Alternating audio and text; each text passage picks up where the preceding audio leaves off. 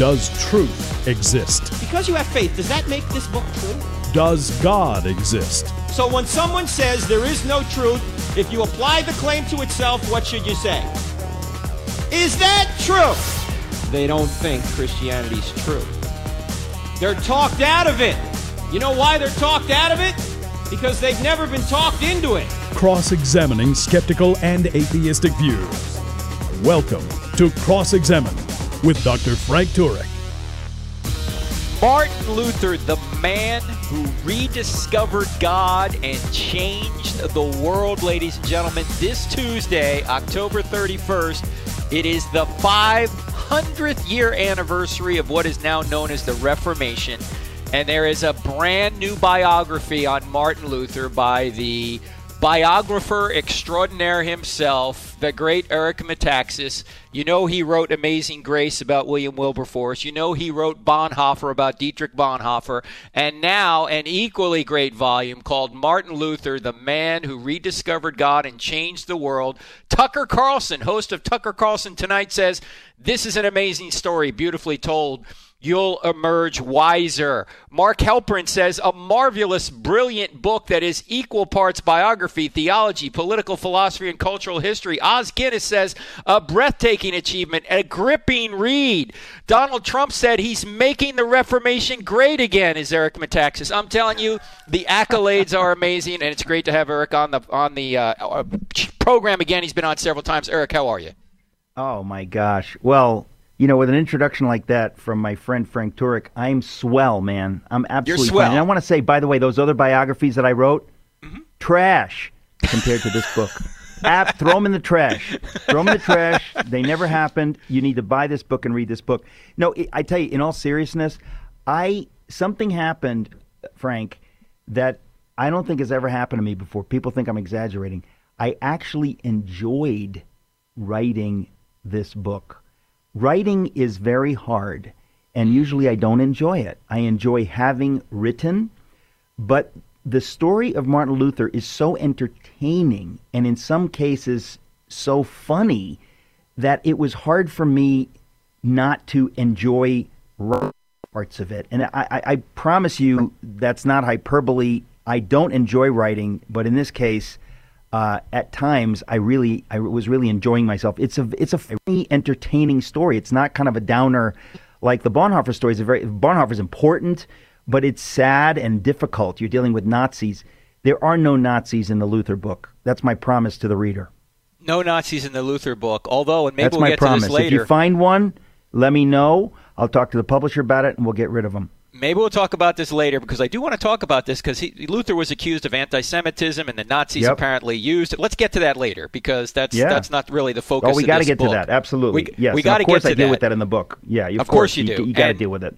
And and uh, well, first of all, the, just like Bonhoeffer, the amount of research you had to do to write this book is phenomenal. I mean, you've got details in here that I mean, how do you even know this stuff? I just read last night about Frederick the Wise his uh, relic collection you have oh, in here. Oh my gosh, this is amazing. That's one of the, you know something that it, you put your finger on one of the things that I found entertaining and funny. And mm-hmm. I, when I read, people need to understand. Okay, the book is about the life of Martin Luther. We're celebrating, as you said, the 500th anniversary. I didn't know much about Luther. And it happens to me with many of my books. I go in fairly ignorant, and I'm happy to say that because I, I don't want to pretend that I'm some scholar and I know everything.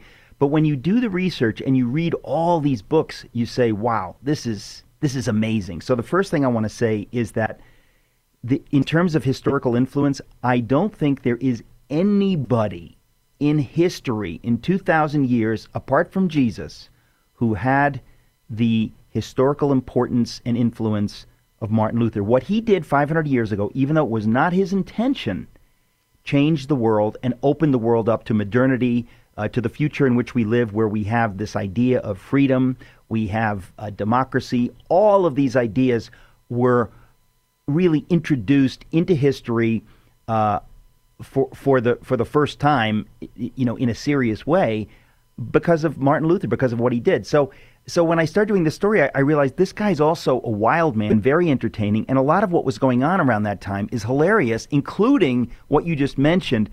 there was the practice, of course, in those days of collecting relics. Now, I have nothing against relics. I think that if you actually have the bone of a saint, there is something holy about that. But of course, in the in the Middle Ages, people were gullible and people were greedy. Not that anything's changed.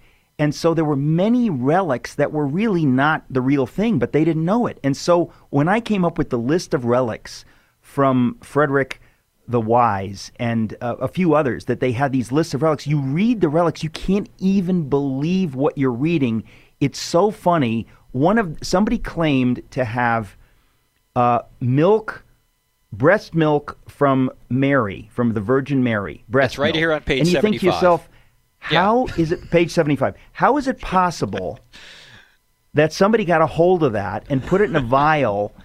It, it's like you know, you kind of how do you not laugh? They said, they, "Oh, we have a piece of bread from the Last Supper." Somebody said, "Hey, psst, put that in your pocket. It's going to be valuable it is. someday." Hey, go put it in your pocket. Hey, you know, Zacchaeus, put it in your pocket, and it's good. But the craziest one, I think, is that, and this is this is in the book. You can read this stuff. And again, if you don't laugh, you you you have a cup of coffee because this stuff is nuts. They claim to have a pinch of soil from the Garden of Eden, a very pinch of the very soil from which Adam has been created. Now, That's a that's this a dirty brings trick, up a man. logical problem That's a dirty trick. That's not. we, we we got a problem because if It it's is. a pinch of the soil from which he was created, how come it's not a piece of Adam as opposed to a piece of soil?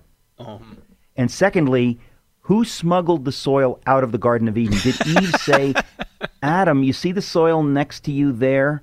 I think it could be valuable someday. Just put it in your pocket. Just, just, just put it in your pocket, and you know, give it to uh, to Cain or Abel, and and someday our descendants will, you know, will make a mint off of the soil. It's It's so funny, and that's part of the joy for me of this book is that there, a lot of it is very serious and sober, but a lot of it is very, very funny and interesting, and it teaches you about history to understand what was religion, what was Christianity in those days. Uh, there's there's a lot of that kind of stuff that I have to say we all need to know history. So that that that, that for me was was some of the most fun. All right, well, let's set the table here. We got a couple minutes before the break. Just set the table for the sale of indulgences. What was going on in the early 1500s that caused Luther to want to reform the Roman Catholic Church? Well, um, yeah, that's the story of the book. And again, it's 500th anniversary of what? It's the 500th anniversary of Luther nailing the 95 Theses to the door of the Wittenberg Castle Church. Now, in the book, I end up debunking a lot of things that I never set out to debunk. But when you look, when you do the research and you figure out exactly what really happened, you get sometimes a very different picture, sometimes a slightly different picture from what you think happened. And the 95 Theses, and we can talk about this more as the program goes along, but Luther, there was a lot going on at the time. Luther was a monk trying to climb into heaven. He was a monk trying to pray his way to heaven, trying to earn his way to heaven. So part of the story is his discovery the fact that that's not working. You can't get to heaven based on what you do. You have to understand that you only get to heaven based on what Jesus did on the cross, and you accept that by faith. If you don't get that, you got nothing. And so that's a big part of the story. But the part of the story that kicks off the Reformation, what we're celebrating 500 years ago, uh, right now, this week, is when he nailed the theses to the door about indulgences. And this is related, but it's not that directly related. Indulgences was a practice of the church at the time where you would kind of throw money into the coffer, you'd pay the church, and they would give you a certificate that's kind of like a get get out of jail free card. Like you could get your uncle out of purgatory if you pay enough money, uh, or you could even uh, pay your way out of hell if you pay enough money. The kind of stuff that when you hear it, you know this is corruption, this is nefarious, this is terrible. And good people got sucked into this. Luther starts noticing this as a humble priest, and he says, we need to do something about this. I am a priest and a theologian at the University of Wittenberg. We need to have a debate about this. So he lists it in Latin, he puts it on the castle door, which is the bulletin board, and all heck breaks loose. Uh oh, what's going to happen next? You'll find out with my friend Eric Metaxas, the brand new biography of Martin Luther, the man who rediscovered God and changed the world. You need to get this book, it is outstanding, and you'll learn a lot on the 500th year anniversary of the Reformation. So we're back with Eric Metaxas in just two minutes. Don't go away.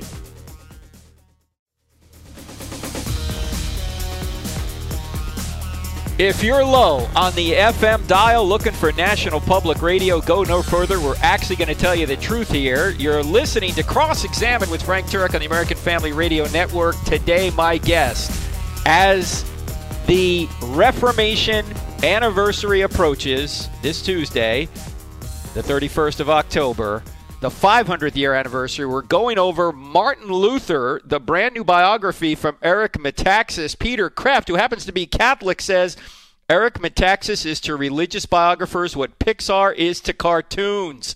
Os Guinness thinks it's a great book. So does Tucker Carlson. So does Gerald Schroeder, Brett Lott, Peter Thiel.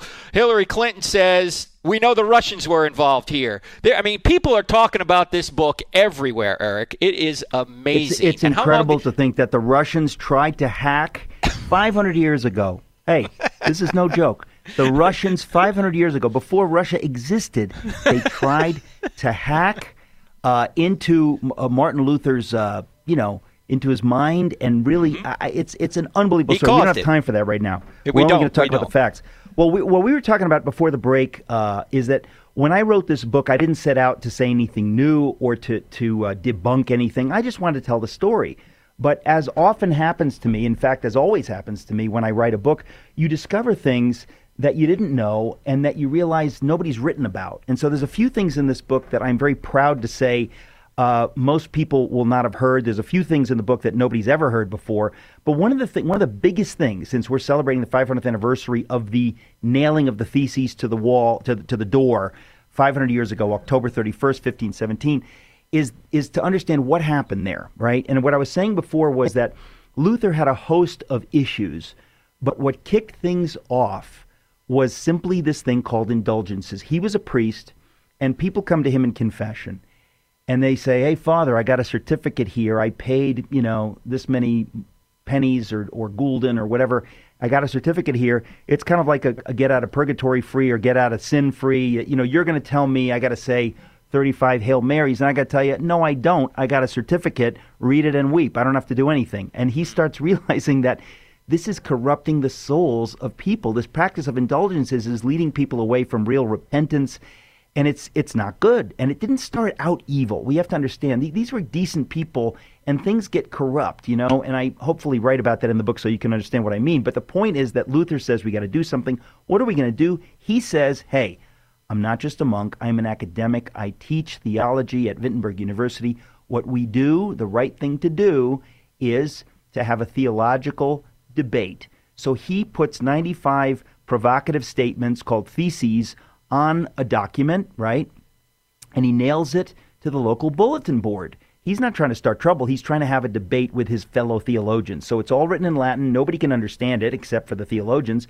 And he puts it on the castle door in Wittenberg to try to very humbly start the correct process to look into this. So he's not trying to start a new religion. He's not trying to break away from the church. He wasn't even dreaming of breaking away from the church. This is a humble son of the church. He loved the church. He never would ever want to do anything like that. He he wanted to reform it from within. He wasn't even thinking about reformation. He was thinking about let's deal with with indulgences. Let's just deal with this. It's the right thing to do. Well, as we know, what happened was that all heck broke loose because he puts this thing on the door, and next thing you know, people are angry at him because somebody translated it into German. Somebody sent copies around. Within weeks, everybody in Europe is talking about this. It became like the thing that went viral. It was crazy. The printing press existed, which it hadn't existed 100 years before. So suddenly people can start reading about this and going crazy. And it was absolutely mad what happened. He tries to b- humbly bring this to the attention of the authorities. And the next thing he knows, he's in a huge debate with the Vatican, and they're attacking him as a heretic. And he's saying, I'm not a heretic. I'm trying to, to show what the Word of God it says. And it goes crazier and crazier and crazier. It was the nailing of those theses, which he did very innocently, which kicked off the Reformation. That's exactly what we celebrate 500 years ago. But this is what's weird. It didn't happen as everybody thinks it happened. We always have a picture in our mind of Luther bravely, courageously nailing this incendiary document to the door of a church to tell the world this is corruption. And you know what? That's not true. He all he was doing was trying to have a theological debate and he posted this thing on the local bulletin board, which happened to be the wooden doors of the church. That was the local bulletin board. He didn't say, I got a crazy idea. I'm going to nail this right to the church door. No, everybody, if you were missing a cat, if your cat, Smokey, had, had gone missing, uh, you would say, "Well, I'm going to tack it up to the bulletin board." And if you if you find Smokey, or if you have information leading to the identity to the to the finding of Smokey, uh, you know, call this phone number. Or if you got guitar, you want you wanted guitar lessons, you, you tack it up on the bulletin. It was just a bulletin board, but in history, in retrospect, we look at it like it was this incredible moment. It ends up being an incredible moment, but it's not the incredible moment that we think it was. It started out very differently. Now, Eric, what were, what was the potential, do you think, for Martin Luther to be executed over doing this? I mean, how close was he to actually being executed as a heretic? Oh, I mean, it doesn't make sense that he was not executed as a heretic. Uh, people like Jan Hus, a hundred years before Luther, Jan Hus said pretty much exactly what Luther was saying, and he was burnt at the stake. Uh, you have Wycliffe and Tyndale, uh, people who said the same kinds of things and they were persecuted and declared heretics. Luther was able to escape death only because of some quirks of fate and history, and I would have to say uh, God's hand allowing him to continue to live. He expected to die. Um, I should say that uh, in in uh, 1521, the famous diet of worms. We've all Which heard sounds like a very bad meal. Doesn't it sense? It's wriggling protein on a plate. The diet of worms. You know, lo- it's loaded with protein. Check it out. Uh, but basically, the diet of worms refers to a city called Worms, Germany. Worms, and Worms in American is pronounced worms. Some Americans pronounce it night crawlers. But anyway, right. the city of Worms, Germany, is where in 1521 Luther was finally given an opportunity to appear before the Holy Roman Emperor. Now imagine the power of this is the emperor over the Holy Roman Empire and all of what they call the German estates, these people who are princes, dukes, archbishops, all of these dignitaries gathered in a room, 300 of them wearing fur and gold and jewels, the richest, most powerful people in the world sitting in a room. And into that room comes the humble monk, Martin Luther. Basically, now he thinks he's going to get to defend himself. He's hoping for debate. He believed in truth, as we all should. He believed that the truth is the truth. And if I explain it to reasonable people, they will say, you know what, you have a point. We didn't understand that. We thought you were some hot headed jerk. In fact, uh, you're a little hot headed, but what you're saying, you're saying humbly, and you're trying to bring the church uh, a little bit over. We got a little bit off over here, and you're, you're trying to say that this is what the Word of God says. And of course, the church wants to do what the Word of God says, right? Well, Luther found out no. He walked into that room in 1521 in the city of Worms, and he was told very bluntly, Are these your books? There was a pile of books on the table. They were all his books. They had just been printed up. They were Basel editions. They were there specifically for this trial. Are these your books? Yes or no? Yes. Okay. Do you recant what you've written in these books? Yes or no? It's kind of like, shut up, sign the piece of paper, and we'll let you walk out of here. And he says, look, I'm not going to take the plea bargain. I, I'm here to have a mature conversation about what I said. And if I'm wrong, I will re- repent and recant what I said. But you have to show me from the scriptures, please, wh- what did I get wrong? Where am I wrong? Because if I'm not wrong, then you, you understand we need to deal with this. But they wouldn't give him the opportunity. They basically said, shut up. We don't want to get into it with you. We will not get into it with you. We will not have a conversation with you. He'd gotten a, the, the, the, the cardinal Cajetan, who's there on behalf of the Pope, had been instructed do not have a conversation with Luther. This is not about a debate. Uh, he's very clever. You just get him to recant, yes or no, in or out. That's it. And Luther says, I, can't do that. If you don't show me, I'm stuck. I'm not afraid of going to death. I'm afraid of betraying the truth of God, and I'm going to be responsible uh, before God for all of the souls that are, are going to be led astray. I have a responsibility as a doctor of the church, as a theologian of the church, to represent the truth.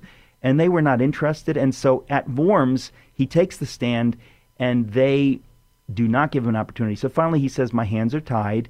Wait, wait, Here I wait, stand. wait. I- Before you go, Eric, didn't he? Yes. Didn't he ask for 24 hours at one point? Oh yeah, there's all kinds of details. It's all in Right. the book, but I don't want to complicate things. The bottom line is he says, This is the story, unless you show me exactly where I went wrong. And by the way, if you show me, I'll be happy to repent. But if you can't show me, how can I repent? How can I recant? It's like they said to him, just sign the piece of paper, just agree to what we say, and you can walk out of here a free man. And he said, I can't do that. I fear God and I fear betraying the truth more than I fear what you can do to me. That moment, that moment changed the history of the world incredibly dramatically. He should have been killed after that. Uh, you know, when we come back from the break or whatever, I'll, I'll tell you actually how he got out of being killed. It's a kooky, kooky story. involves kidnapping, disguises, crossbows. It's it's kind of entertaining. and the Russians. We're talking to Eric Metaxas. His new book is called Martin Luther. It's a biography of the man who rediscovered God and changed the world. If you're just tuning in, Eric has written several amazing biographies, including one on William Wilberforce, one on Dietrich Bonhoeffer, and now the brand new one, Martin Luther, just in time for the 500th anniversary of the Reformation, 1517. October 31st, 1517 is when Martin Luther began this process, tacking up the 95 Theses on the church door in Wittenberg, Germany, Deutschland. It used to be in East Germany. Um, but now that the East and West are together, you can actually go there now and see this place. I happened to go there back in 2010. Have you been out there, Eric? To Wittenberg? You still there, Eric? Yeah, Oh, we may have sorry. Oh, No, no, no. I'm here. H- have you have you have you been out there? Have you been to Wittenberg and and and gone Have I the been to Have I been to Wittenberg? Wittenberg? Yeah. Have I been to Wittenberg? Uh, that I got distracted because my daughter was calling, and you know what happens when a when father the daughter calls, you in got to college answer. and she answer. calls, so I got can I got delay. I- distracted. go ahead. I, I got ahead. We're I've coming up to to a break three anyway. times. Three Huh? times I've been Three to Wittenberg. Wittenberg. Three times, and every time I go there, I'm just uh, astounded that it's all still there. And again, I write the details are are, are in the book because it, you know you want to bring it to life. And most of it is still there. It's astounding when you think that you know some of the characters in the book. You can go to their houses. You can. It's just. It's like it happened hundred years ago instead of five hundred years ago. It is an amazing place and an amazing book. Again, Eric Metaxas, Martin Luther. And when we come back from the break, we're going to get into more details. How did Luther escape? Because when he didn't recant, he could have been killed there. They could have taken him and executed him. How did he escape? And what do we say about people who claim, well, Martin Luther was an anti-Semite? He he somehow influenced the Nazis 450 years later. What about all that? When we come back from the break, we'll talk with Eric Metaxas, who, by the way, has his own radio program. Check him out at ericmetaxas.com. And I'm back in just two minutes. I'm Frank Turek. See you in two.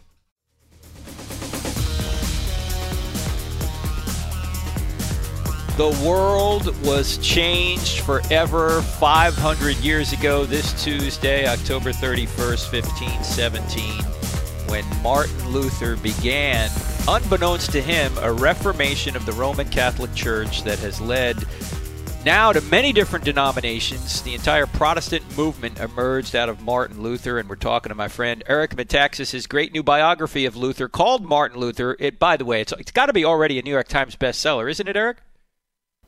Well, yes, it is. Uh, it debuted a couple of days ago, um, or actually last weekend. It debuted at number seven, and I got to tell you, Frank, that's what we call high cotton. I am thrilled to death that when you're competing with Hillary Clinton and Bill O'Reilly, and you know, uh, huge, huge uh, names that are that are in the news every day, to be at number seven is a stunning thing. Uh, this weekend, I think it's at it's holding steady at number nine, which for week number two is outrageous. Uh, I'm really thrilled. I hope since this week is the actual anniversary, I will get um, more media opportunities like this one. And uh, because Well, let's- look, let's- as we let's were saying, this is kind one. of an important story. Yeah, let's push it to number one. What do you say, crowd? You know what? Let's- Now that you let's go out and mention get it, the book. Let's push it. Let's do that. Let's Number do that. one, Well, I listen, folks. If if you don't want uh, Hillary Clinton to occupy the top spot, uh, you could buy my book, and I can go. You know, I can go head to head. So it's a Russian conspiracy. If she's not at the top, we all know that. you now, know, that's right. when we left, you left us hanging because Martin Luther had just denied to recant in front of a Roman Catholic hierarchy. A a uh, well, explain this to our to our listeners, if you would, Eric. How intertwined was the government and the church at that point? Who was he going up against in the, at the Diet of Worms right there? Was it just the Catholic Church or was it the, the emperor as well?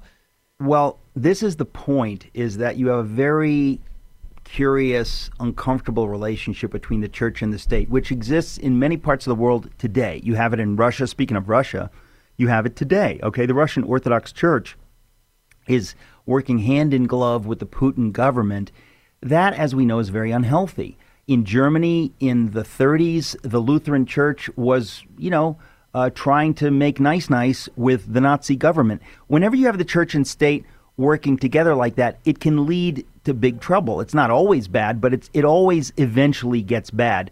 So imagine the all the entirety of Western Europe is under the influence of Rome. There is no other church. There is no other option. There is only the Holy Catholic Church in Rome. So the emperor, of course, being a good Catholic, uh, and every king, every monarch being good Catholics, they feel it's it's our job to uphold the Catholic Church. In other words, they didn't believe in intellectual uh, honesty. They just said, this is it, and there is no other. That's the story. And so you get into an uncomfortable situation because Luther goes into the Diet of Worms. He's, he's facing the Holy Roman Emperor, the young, brilliant Charles V, sitting there, the most powerful man, almost like a living god. It's like being in the presence of Augustus Caesar or something that you just say, wow, I'm in the same room as this outrageous figure. It would be like meeting the musician Prince. I think very similar to that, right? It'd Be hard and, to do um, now, but anyway. Well, now, yeah, but uh, but I got to say that this emperor was not about to turn his back on the tradition and the faith of his ancestors. He says, "I am a Catholic. Uh, I am here to uphold." the twin authorities of church and state, not just the state, but to there was no way he was going to back Luther. And so Luther is facing the uh, the church. The papal legate, uh, Cardinal Cajetan, was there representing Rome.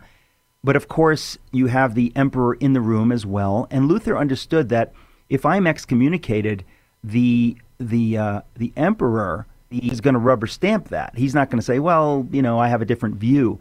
Um, now, it did so happen that when Luther appears there and he says, I cannot recant unless you show me clearly from the scriptures.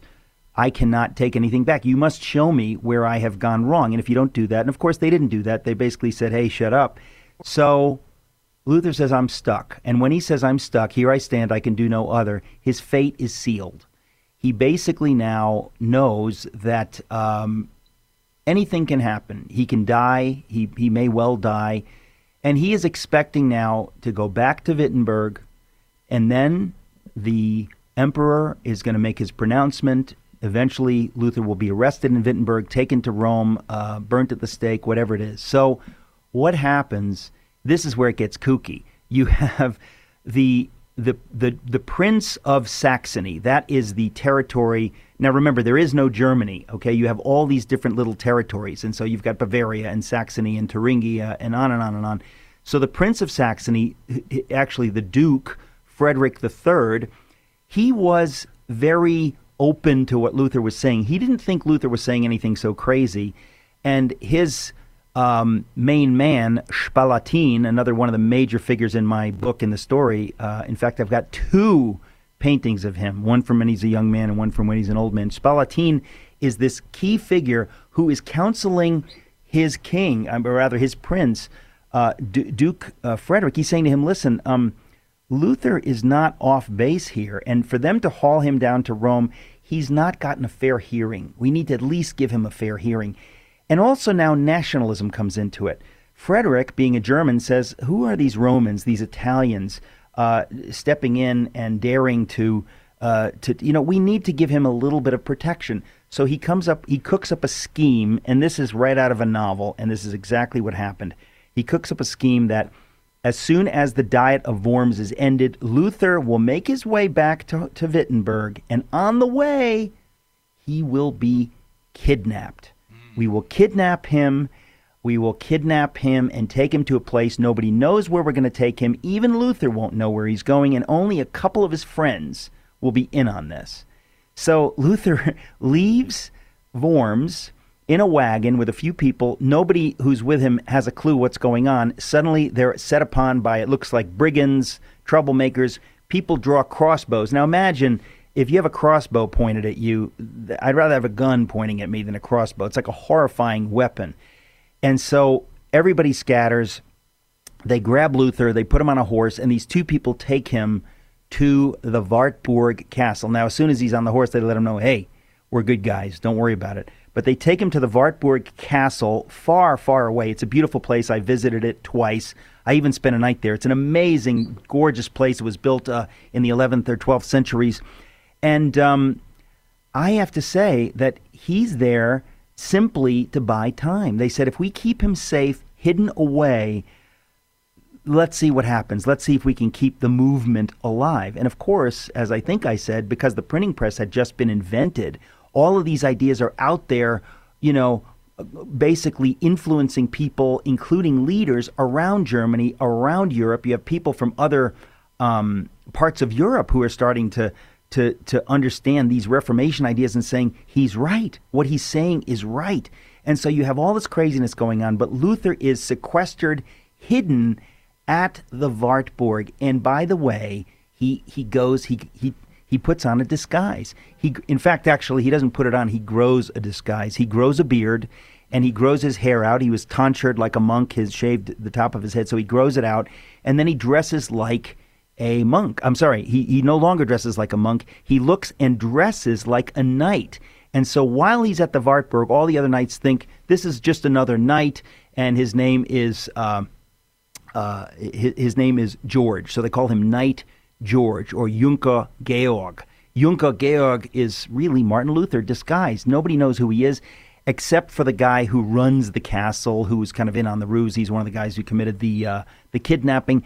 And Luther spends the better part of a year all alone in this room with nothing to do. So, what does he do?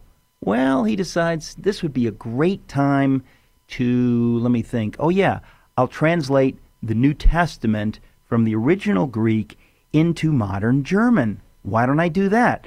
In 11 weeks, Frank, in 11 weeks, he translates the Greek, which, which uh, Erasmus, the famous uh, Erasmus of Rotterdam, had restored the Greek New Testament. So Luther could work with the newly restored original Greek text and translate it into German.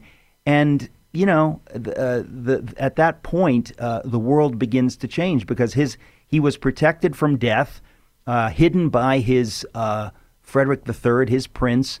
And then when he comes back to Wittenberg, even though he's risking his life and he's causing political problems, somehow things had moved along so that there were other people who started to adopt his ideas. And at this point, as long as he doesn't leave Saxony, he's safe. And that's where he spent the rest of his life, right there in Wittenberg. He never left Saxony. It's it's just it's one of these amazing, amazing stories from history. And at some point, he did get married too. Who did he marry? He did. I thought he did. Oh, oh yes, he did. I'm sorry, my staff, my staff did the research on the book. I don't know nothing about that. Uh, We're talking. By the yeah, way, let, no. me, let me let me bring people up to speed. This is Eric Metaxas, the new book, Martin Luther. You need to get. Go, Eric. Okay, so Martin Luther, of course, uh, he says that if you became a monk or a priest against your will, I mean, if this was a vow you made and you, you, you, no longer want to be a priest, first of all, I'm sorry, let me back up. He says priests should be able to marry. Where did the church come up with this idea that priests could marry? And of course, many of us already know that it is a strange thing that priests didn't marry. So he says, look, this is this is kind of ridiculous. It's not biblical. So he says marriage okay if you never took a vow of celibacy you become a priest then you find out you know you you, you really want to have a family. I'm oversimplifying but the point is at some point he is open to the idea of marriage. But he, he was 41 he was not planning to get married. He says i'm going to be killed any day. I'm basically risking my life day and night. I'm not going to have a family but at some point, he makes a decision to kick the devil in the teeth by getting married. And it's a little bit like Bonhoeffer. Bonhoeffer says, I'm going to do this as an act of faith. I don't need to get married, but I really think that I am going to please God by taking the step of faith by getting married. And who does Luther marry? He marries a nun, a former nun, because this is another crazy part, Frank. There's so much in the story. The nuns, Luther realized that all of these nuns well, not all of them, but many of them were sent to the nunnery when they were little girls. They never had any oh, really? any choice in the matter. Huh. And then when they they turn 20, they can't get out. They're stuck for the rest of their lives. They have no ability to choose to have a family, to choose to leave the, the nunnery. So he says this is wrong, and before God, uh, I want to give these nuns an opportunity to do what they want to do. It's not right to force people into holy orders. So he hatches a plot. Again, there's all these crazy things where he springs 12 of the nuns out of the Nimbschen nunnery, and he ends up marrying one of them. It's crazy. Fascinating. This is Eric Metaxas. His new book, Martin Luther, you need to have. It needs to go to number one this week, and you can make it happen, and it's well worth the read. Perfect time to read. 500th year anniversary of the Protestant Reformation. What was the Protestant Reformation? How has it changed our life today? And what about Martin Luther and anti Semitism? We're going to cover it in our final segment. Don't go away. Welcome back to Cross Examine with Frank Turek on the American Family Radio Network. Our website, crossexamined.org. That's crossexamine with a D on the end of it, .org. If you're up in Alaska this Monday, I don't know if we got any listeners in Alaska, but I'm at the University of Alaska at Anchorage Monday night. I'm also at uh, Baptist Church on Sunday. You can see all that on our website, crossexamined.org. Then next week with Ravi Zacharias and J. Warner Wallace in Nashville on Saturday. Then in Michigan on Sunday and Monday at Muskegon Community College. Check all that out. And then finally, uh, the week after that in Texas, Sulphur Springs, east of Dallas. All on the website, crossexamined.org. And by the way, Eric Metaxas is on a book tour right now. Eric, uh, where are you going to be next week? Just so our people know where you're going to be. Say the week, uh, the last week of October, uh, first okay. week of November. I'm, um, well, what's t- what's today? Today is the uh, twenty eighth. Yeah. Well, I guess uh, basically I'm going to try to be in New York this week for the actual anniversary because I'm doing as much media as I can do. I hope I'll do some uh, some TV. This is, you Good. know, we've said it over and over. It's the 500th anniversary. Right. If people don't want to talk about the 500th anniversary, they're they've got a problem. This is very important. So I'm going to be in New York, but next weekend I'm going to be at Greg Laurie's church. That's uh, Sunday, oh, Riverside. Yeah. The fifth. I'm going to be in Orange County, California. Orange County with Greg Laurie uh, at a couple of services on November 5th. From there, I go to Phoenix, Arizona. I'm doing an event in Phoenix. The weekend after that, I'm in Wichita, Kansas. And from Wichita, I go to Fort Worth, Midland, Texas. It's pretty crazy. If you go to my website, ericmetaxas.com, you can see my whole schedule. And I, it's just, a, it's so fun to meet people, to sign books, and you know, and to talk about what is very important to me. And I hope to people who read the book, you start understanding that this is very important history. You can't it really, is. you don't want to miss this. And it affects it affects us today, and we're going to get to that in just a few minutes. But before we do, Eric, before we really look at the impact that Luther has had on the entire world, I do want to ask you about something that his detractors are going to say, yeah, but Luther was an anti-Semite, and his writings helped influence the Nazis. True or false? What do you say? Um. That is actually very complicated. It's not easy to say yes or no to that. Uh, I devote 10 pages to it in the book. I try to give as fulsome a an explanation as I can. You need to know a few things. First of all, there's nothing more gruesome than what Luther said at the end of his life, not just about the Jews, but about his fellow Christians. And he, he really uh, had a nasty streak. I, I've joked around many times. I said that he makes, uh, in, in his brash outspokenness and his bluntness, he, he makes uh, Donald Trump look like Mike Pence. but um, okay.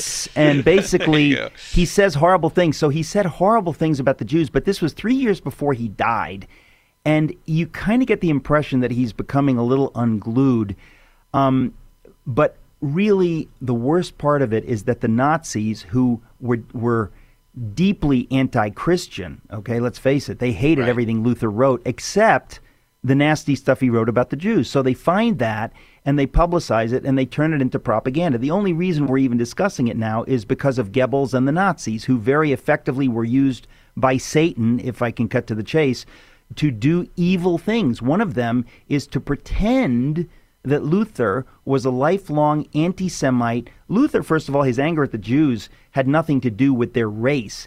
Uh, it had to do with the fact that they didn't accept the faith as he understood it. But it had it was not a racial thing. For the Nazis, it was racial. If you're a Jew, they hated you and they thought you were subhuman. Luther, at the beginning of his at the at the beginning of his career, wrote endless good things about the Jews, and I quote some of that in my book. So it's very confusing that on the one hand he writes these wonderful things about the Jews, and then at the end of his life he writes this nasty thing, and then even after he writes the nasty thing, he writes a nice thing, and I quote that in, in my book. So it's it's much more complicated than people uh, want to make it out to be. And I have to say, there are always people, and and you know, if if you're one of these people, you got to stop. There are people who are in love with the dark side. They love finding some nasty thing and just saying it over and over and over and over. And it's like, listen, folks, it's way more complicated. If you want to have your little belief that, oh, he's simply an anti Semite and we can ignore everything he said, that's like saying, you know, uh, I don't like uh, something that Einstein said, therefore all his science is stupid. I mean, Luther said an infinity of vital, powerful, truthful things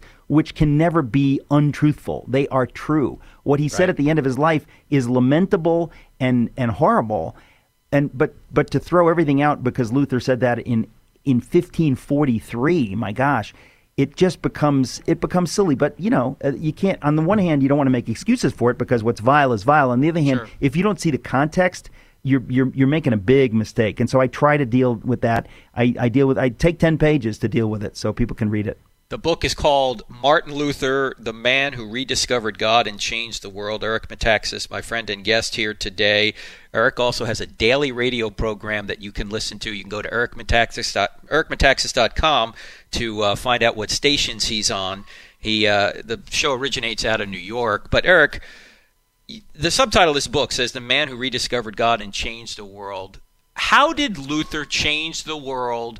For us today, and I, obviously he changed it, you know, 500 years ago. But what what's that that that ripple effect has has gotten to us today? How so?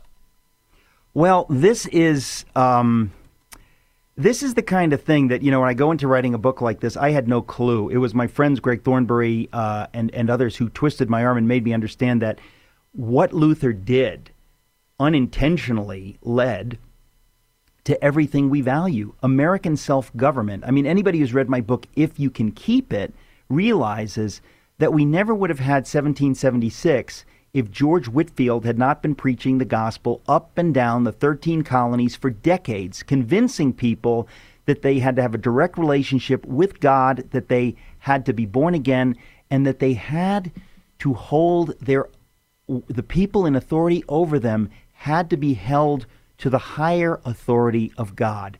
When you get that idea, egalitarianism breaks out. The, the, the stirrings of democracy are right there. When you realize that I am equal to the king, I am equal to the preacher, we're all equal under God and we're held to the same standard, which is God's standard. Once you realize that, everything changes. Well, where did Whitefield get that idea from? He got it from Martin Luther. Whitefield would never have existed and never would have preached the kind of gospel he's preaching unless the Reformation had happened. And so it's it's a very direct line. Everything that Luther did, it it's like it cracked open the world and the future flew out. There, there, there's no way that the future as we know it today could exist unless Luther had done what he did. Even though he didn't know where it was going, it, it's traced very directly to Luther. And I, in the in the, the last few pages of my book, in the epilogue, I call the epilogue "The Man uh, Who Discovered the Future." Because when you start unpacking it, it's astounding. I mean, even the idea of truth divorced from power, we think of, you know, speaking truth to power. Well, in Luther's day, there was no such thing. You, you were under a power that determined what is true. They didn't say, oh, what's your opinion? They said, we decide. And there is no dissent. After Luther, there was the possibility of dissent. So there's the possibility of people saying, this is true, and you, Mr. King, are getting it wrong, or you, Mr. Pope, are getting it wrong. That's really very dramatic. And you can't even imagine the world in which we exist without that. So it's it is it's pretty big, and as I, I'm the first to say that I didn't know it until uh, it was uh, brought to my attention, and so writing the book, I'm pretty excited about what this says about history. It's a new thing for me, and I, I hope everybody will be as excited as I am. Well, it had to take more than a year to write this book, Eric, because it is just filled with amazing research and it's well told. I mean, really, how did you pull all this information together? I mean, this is brilliantly done and it's very educational but also entertaining. So, how long have you really been working on this? Well, you know, it's it's a funny thing because I never have an answer to these questions when people say, "How long did you work on it?" I I just work like a madman. You know, when there's a deadline looming up ahead and you're like, well, I guess I got to write 2,000 words a day, otherwise I won't get there. I mean, I just dig in and go, go, go, go, go. Of course, I will have read tons of stuff before I start writing. Uh-huh. But I think really the, the, the good thing about a, a, a subject like Luther is that so many books have been written before. So I can just press a button on my computer and the book can be delivered to my house. It's not like, you know, if I was writing a biography on you know somebody who just died or or, or somebody uh, that nobody had ever written about before, then you have to go to the stacks and you have to read original documents. And uh, my friend, I dedicate the book to Greg Thornbury. Greg Thornbury, who is the president of the King's College, is just finishing a biography of the Christian musician uh, Larry Norman. Now, Larry, he had to do, he had to interview people who knew Larry Norman, and he had to read uh, uh, letters that Larry Norman wrote, and he had to dig into this stack and that stack, and and you know go to libraries. I writing about somebody who who died, you know, almost 500 years ago. You you have a plethora of options in terms of information, and so with that, I was able to do it. But trust me, uh, that it was it was uh, it was a lot of work. Uh, but it he's so entertaining. I I, mm-hmm. I I know I've said that before, but it was kind of a joy to write about somebody who's such a nut for God. He's so outspoken oh, yeah. and so and there's so much that he said and so much that people around him said that that's entertaining that it kind of takes the edge off. It's not drudgery. It ends up being fun. Give us 30 seconds on the message of grace Luther um, Luther re-exposed for us because it's always been there but it, it got obscured.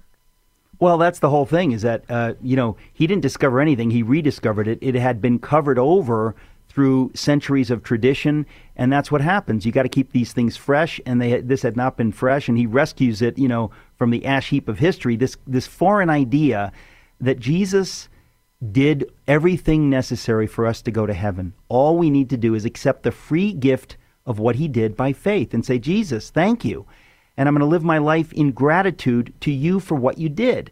Luther lived at a time when people said, uh, no, no, no. Jesus is uh, sitting there with Father judging us, with the Father judging us, and he's scary and we don't like him. And so we're going to pray to Mary and we're just going to, we're going to pray hard and we're going to sweat and we're going. They had forgotten that you cannot earn your way to heaven. Jesus earned your way to heaven. If you don't know that Jesus earned your way to heaven, that he paved the path, then you're totally lost. So Luther rediscovers this for the world. Thank God that he did. Well said, my friend. Eric, thanks for being on the show. My pleasure always. That's my friend Eric Metaxas. Get his new book, Martin Luther, the man who rediscovered God and changed the world, especially this week. Do it. That's an order. I'm Frank Turek. See you next time. The views and opinions expressed in this broadcast do not necessarily reflect those of the American Family Association or American Family Radio.